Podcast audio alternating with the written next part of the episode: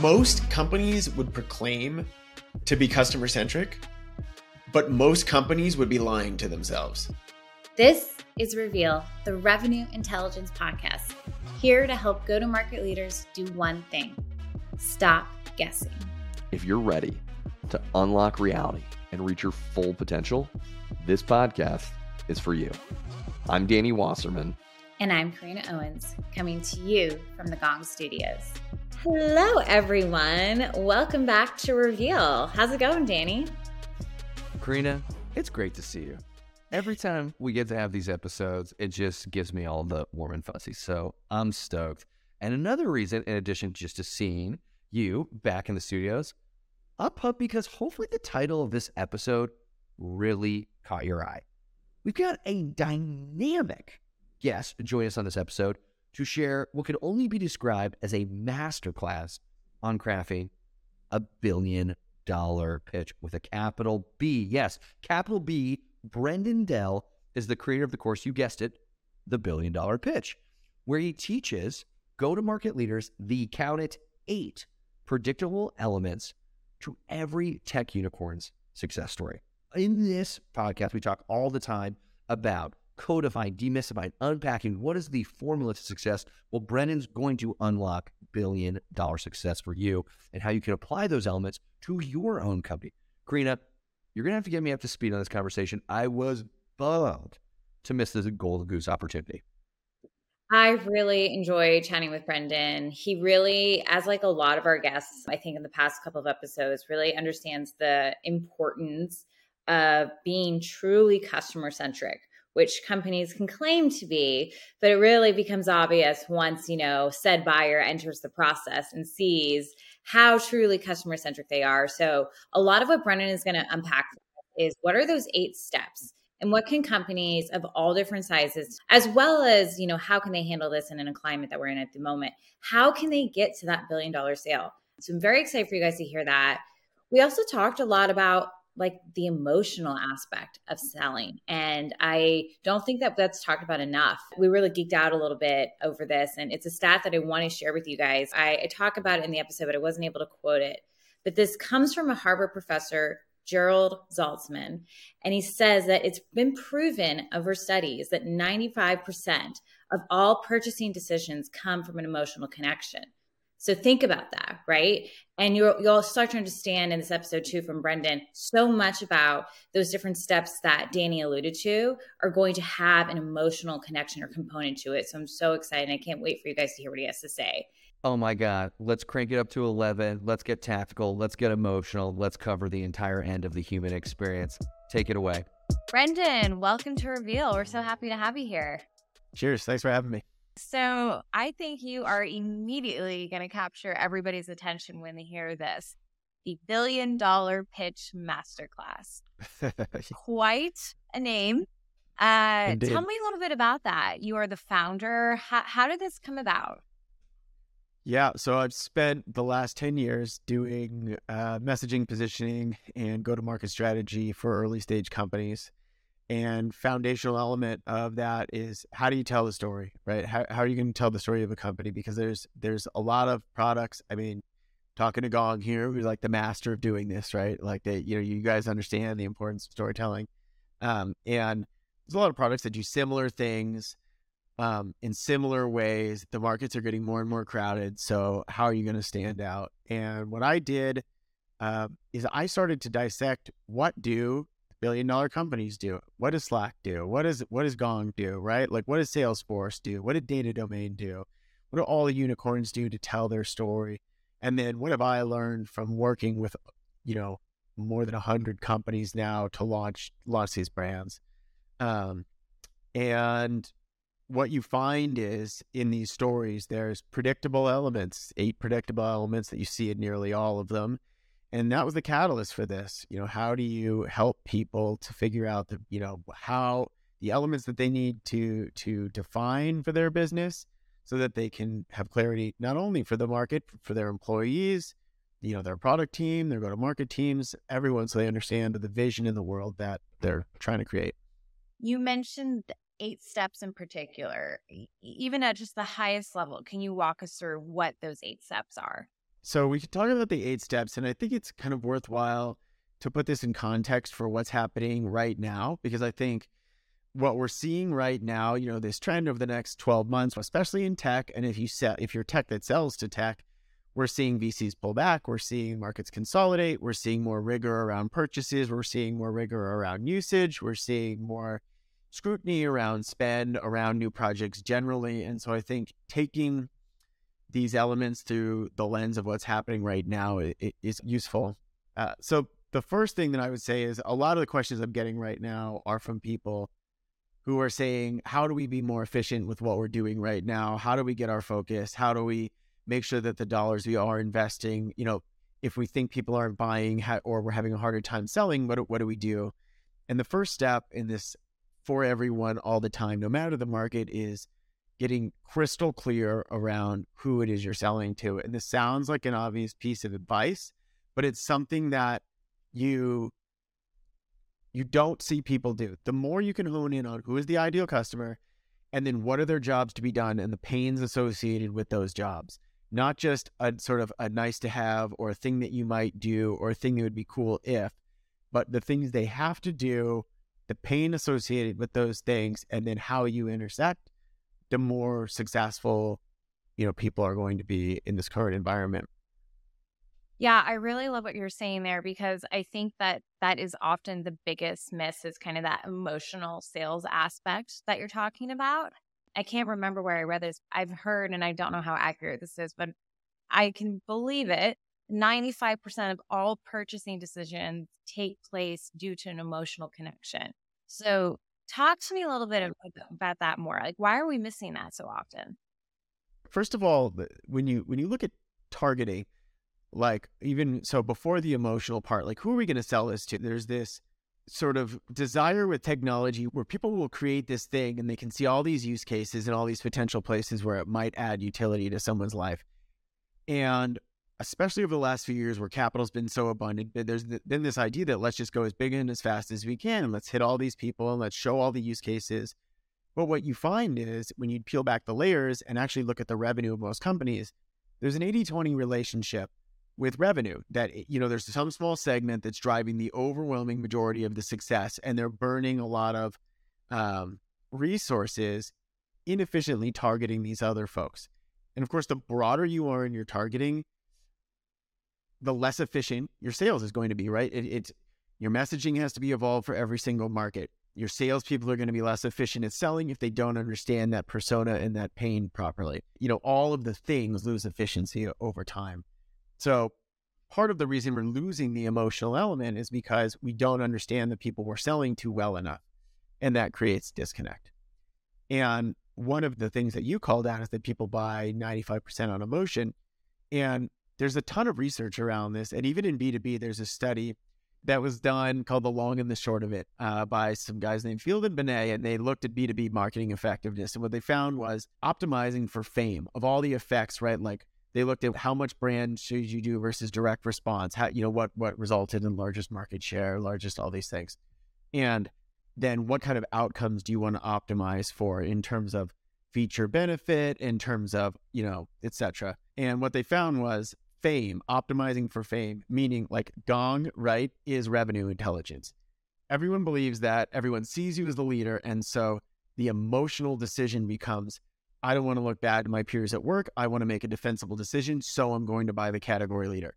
That's the emotional thing in B2B is I just want to buy the people who are doing this best. Or you're the skeptical buyer who says, I just want to buy the lowest cost one two different buyers, two different approaches, but you're still optimizing for emotion no matter what. Right.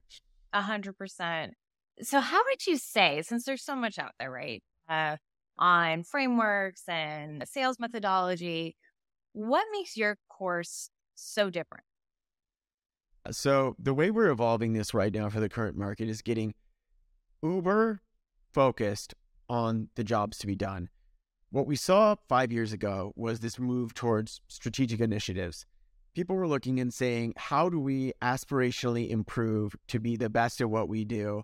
And how is the world shifting, right? That makes it an imperative to do that. And these kinds of things, right? And what we're seeing right now is how do we get laser focused on who are we for? how do we help and how are you we uniquely qualified to do so in a way that others can't and the thing that we're doing that other people are not doing is getting laser focused on these jobs to be done somebody said to me in my podcast which is called billion dollar tech gentleman's name is Tony Jamous who founded oyster hr and he was saying there's too many technologies out there that are solutions looking for problems and I think that's absolutely the case. And so people are like, oh, but my thing is so cool and it does this and it does that, especially early stage. And nobody cares about how cool your tech is, right? Like they just want to know what it's going to improve for them and how you get clarity on those jobs to be done and create an intersection of what's unique about your product is where you really start to see see the wins. I think that's an excellent. And uh, to your point, buyers are more risk adverse than ever and it's becoming how can sellers reduce risk for their buyers? I think part of this is like, what do we think workplaces of the future will look like, and how do we start to paint that picture? And here's what I'm seeing happen. And I'll take um, finance departments because that's something top of mind because I was working on some recommendations for a client earlier today.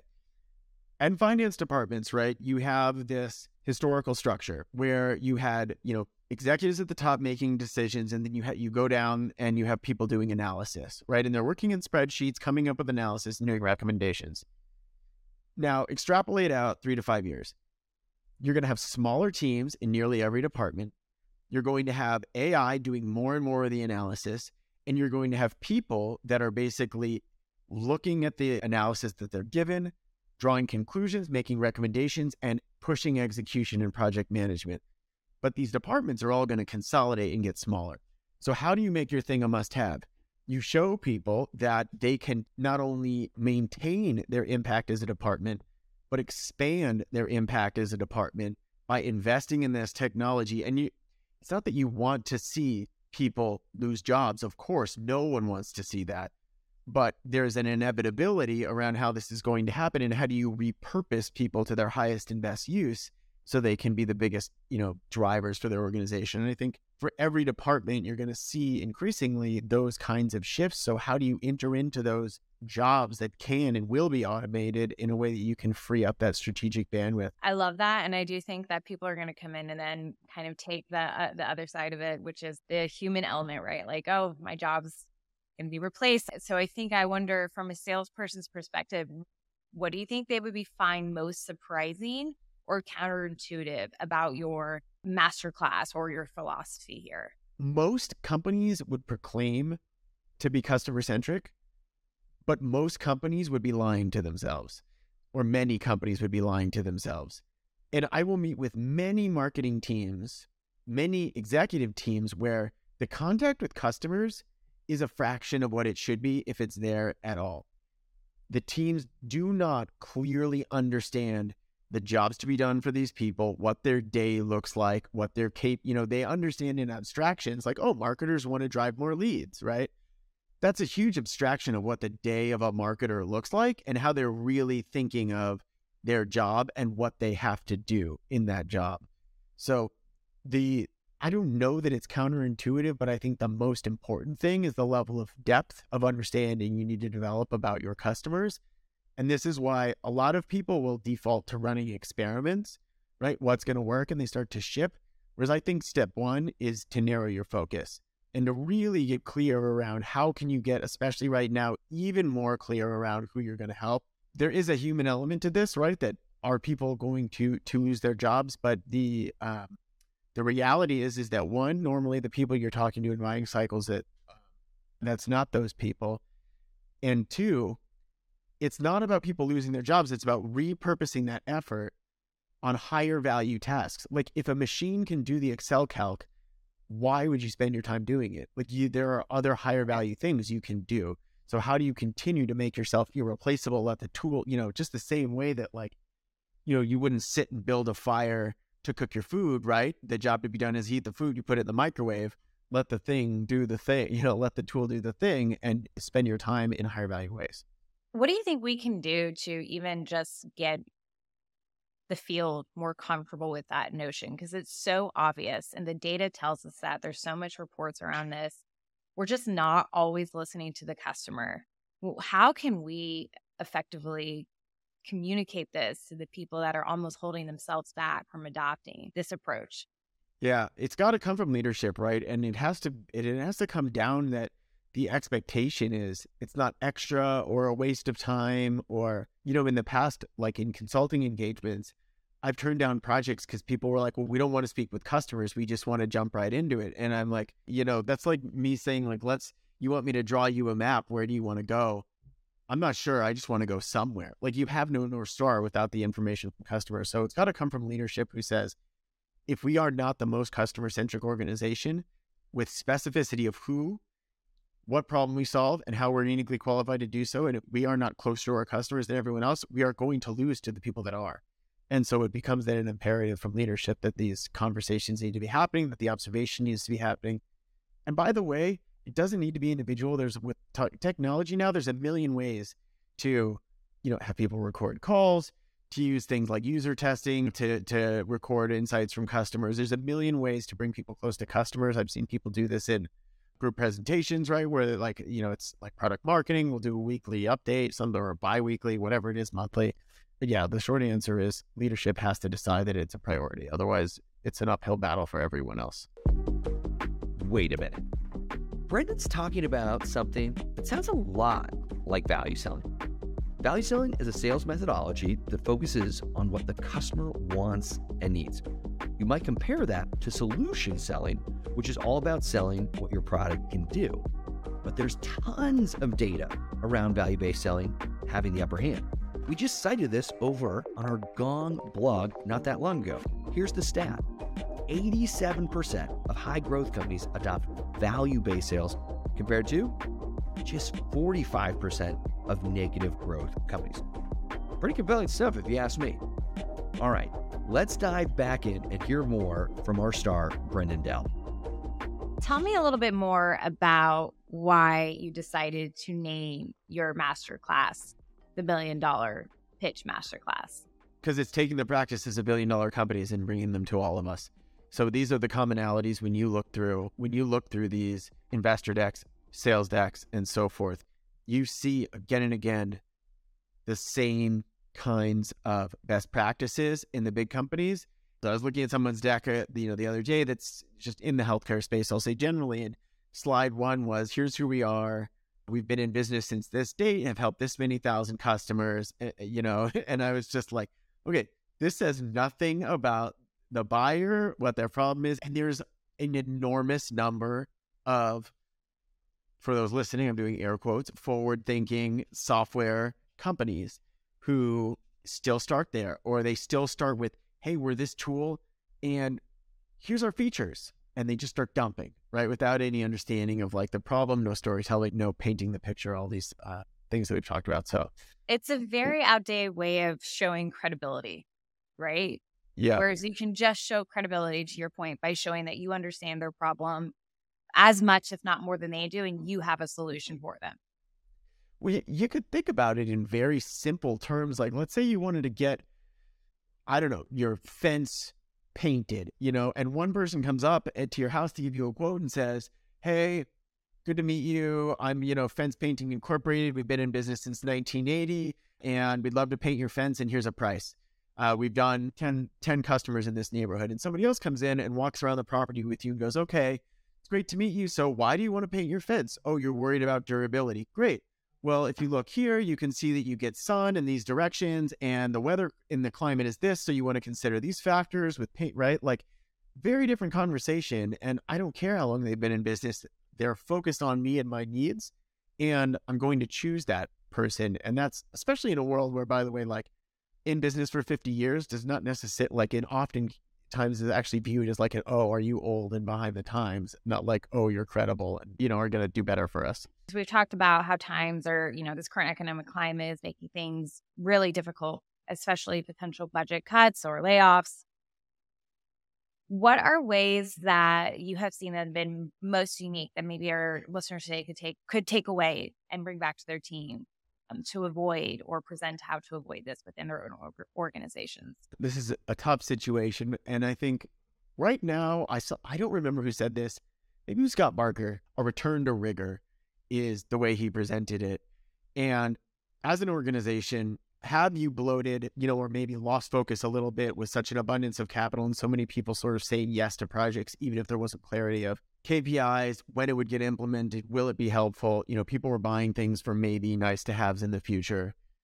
As an individual, though, I think there's actually like, there's still a lot of opportunity here. And for those people who are impacted by these things, it's an opportunity to look and say, okay, maybe I don't have a full time thing with this company, but what's the outcome they were trying to buy with me at my job, you know, as a full time employee? How can I maybe even approach that company and deliver it to them on a part time basis? And then how can I take that outcome and sell that outcome to several people? And maybe now you've got like a little business going for yourself right away where you can turn this for a lot of people, the job that they were complaining about six months ago, how like soul sucking it was. Now, you know, everybody like likes their job more when they don't have it. But um and turn it into an opportunity to even up level and, and maybe do the same thing, but in a less uh, in a more risk adjusted way and in a way that uh, you can make more money and have more impact and, and potentially scale that, you know, because basically people should be hiring people to buy outcomes, right? Maybe that's callous way of looking at it, but I think that's, you know, that's how many businesses look at it. So how can you take that lens to improve, to take this and make it a, an opportunity for yourself? I do find it interesting since you're speaking with so many billion dollar corporations. A lot of those corporations are doing very strange practices like forcing employees back to their offices, right? Like for sometimes no other reason, just to mandate it. Um, I'd really be curious with your perspective on that because that kind of goes against everything we're talking about here. One thing, I guess, j- just to like level out from that generally is like we can take the venture markets right now and what's happening. There's this tendency for companies and for all of us as humans to sort of follow the trend and to say, okay, VC firm A is pulling back spending, and we take that as a signal that they've got some information. And then so the market tends to follow and it creates the circular outcomes. And just as individuals and, you know, as leaders in companies or people contributing to companies or whatever, how can we extrapolate out or take a step back from these macro trends, but say, is this really, you know, just because Microsoft's doing it, is this really going to deliver the outcome that we're trying to create from our company? Or are we just looking and saying, I don't know, this seems to be happening? Or, you know, I personally, as an individual, as a leader, like this. So it must be that everyone else should like this also. How do you really take like a first principles view of what's the outcome we're trying to create? How is the world changing? And then is this really going to be additive or are we just reacting or following suit to other people who are making decisions? for reasons that we may not fully understand either, and based on variables that we may not fully understand. I'm seeing that a lot with boards right now. I'm seeing that a lot with VC firms. They're making very reactionary decisions. Yeah, I think just how can we take a first principles look at like what are we actually trying to gain with the outcome here? Are these decisions really leading to that outcome, or are we just following the the trend of what other people are doing? So, what would you say if someone takes your course? Um, what would be if there was only one thing they could take away with from it? what would you want that? You need to be really obsessed with who are you selling to? How do you get specificity around the jobs that they have to do? It's not a job title thing, right? Like job titles, we all know, like you could be a VP of marketing in a startup, and that basically means you're the only marketing person, or you could be a VP marketing at Salesforce, and it means you've got like, you know, I don't know, whatever, 100 people reporting to you. The titles really don't mean a lot. What matters is who are the people doing these jobs and then what are the pains around them and how do you learn how to speak that language? How do they describe it? What does it look like? How do they view the world? Especially now people are very educated right in markets. Like they understand what the available options are generally the cat the leaders the followers. They have some sense of it and they have some anchor you know this is a well established psychological thing called anchoring bias that once people have sort of established a, a position in their mind, even in the face of overwhelming evidence, it's almost impossible to get people to change their minds. And so building that up front, right? And like having clarity around who these people are so that you can build that anchoring bias to you and not to somebody else is what's going to help you create the outcomes. Well, I thoroughly enjoyed your perspective. I think that you are definitely approaching things from a buyer centric point of view, which I know a lot of people talk about, but not a lot of people employ. Brendan, if people were to want to find out more about your masterclass or to connect with you, where could they find you? Uh, they can do brendandell.com as my website. I'm on LinkedIn, Brendan Dell. Instagram is the Brendan Dell. And my podcast is Billion Dollar Tech, which is everywhere podcasts exist. Love it. Brendan, really thoroughly enjoyed it. Thank you so much for joining us today. Hey, thank you. Thanks so much for listening to this episode of Reveal. If you want more resources on how revenue intelligence can help you create high performing sales teams, head on over to gong.io. And if you like what you heard, give us that five star review on Apple Podcasts, Spotify, or wherever you may listen.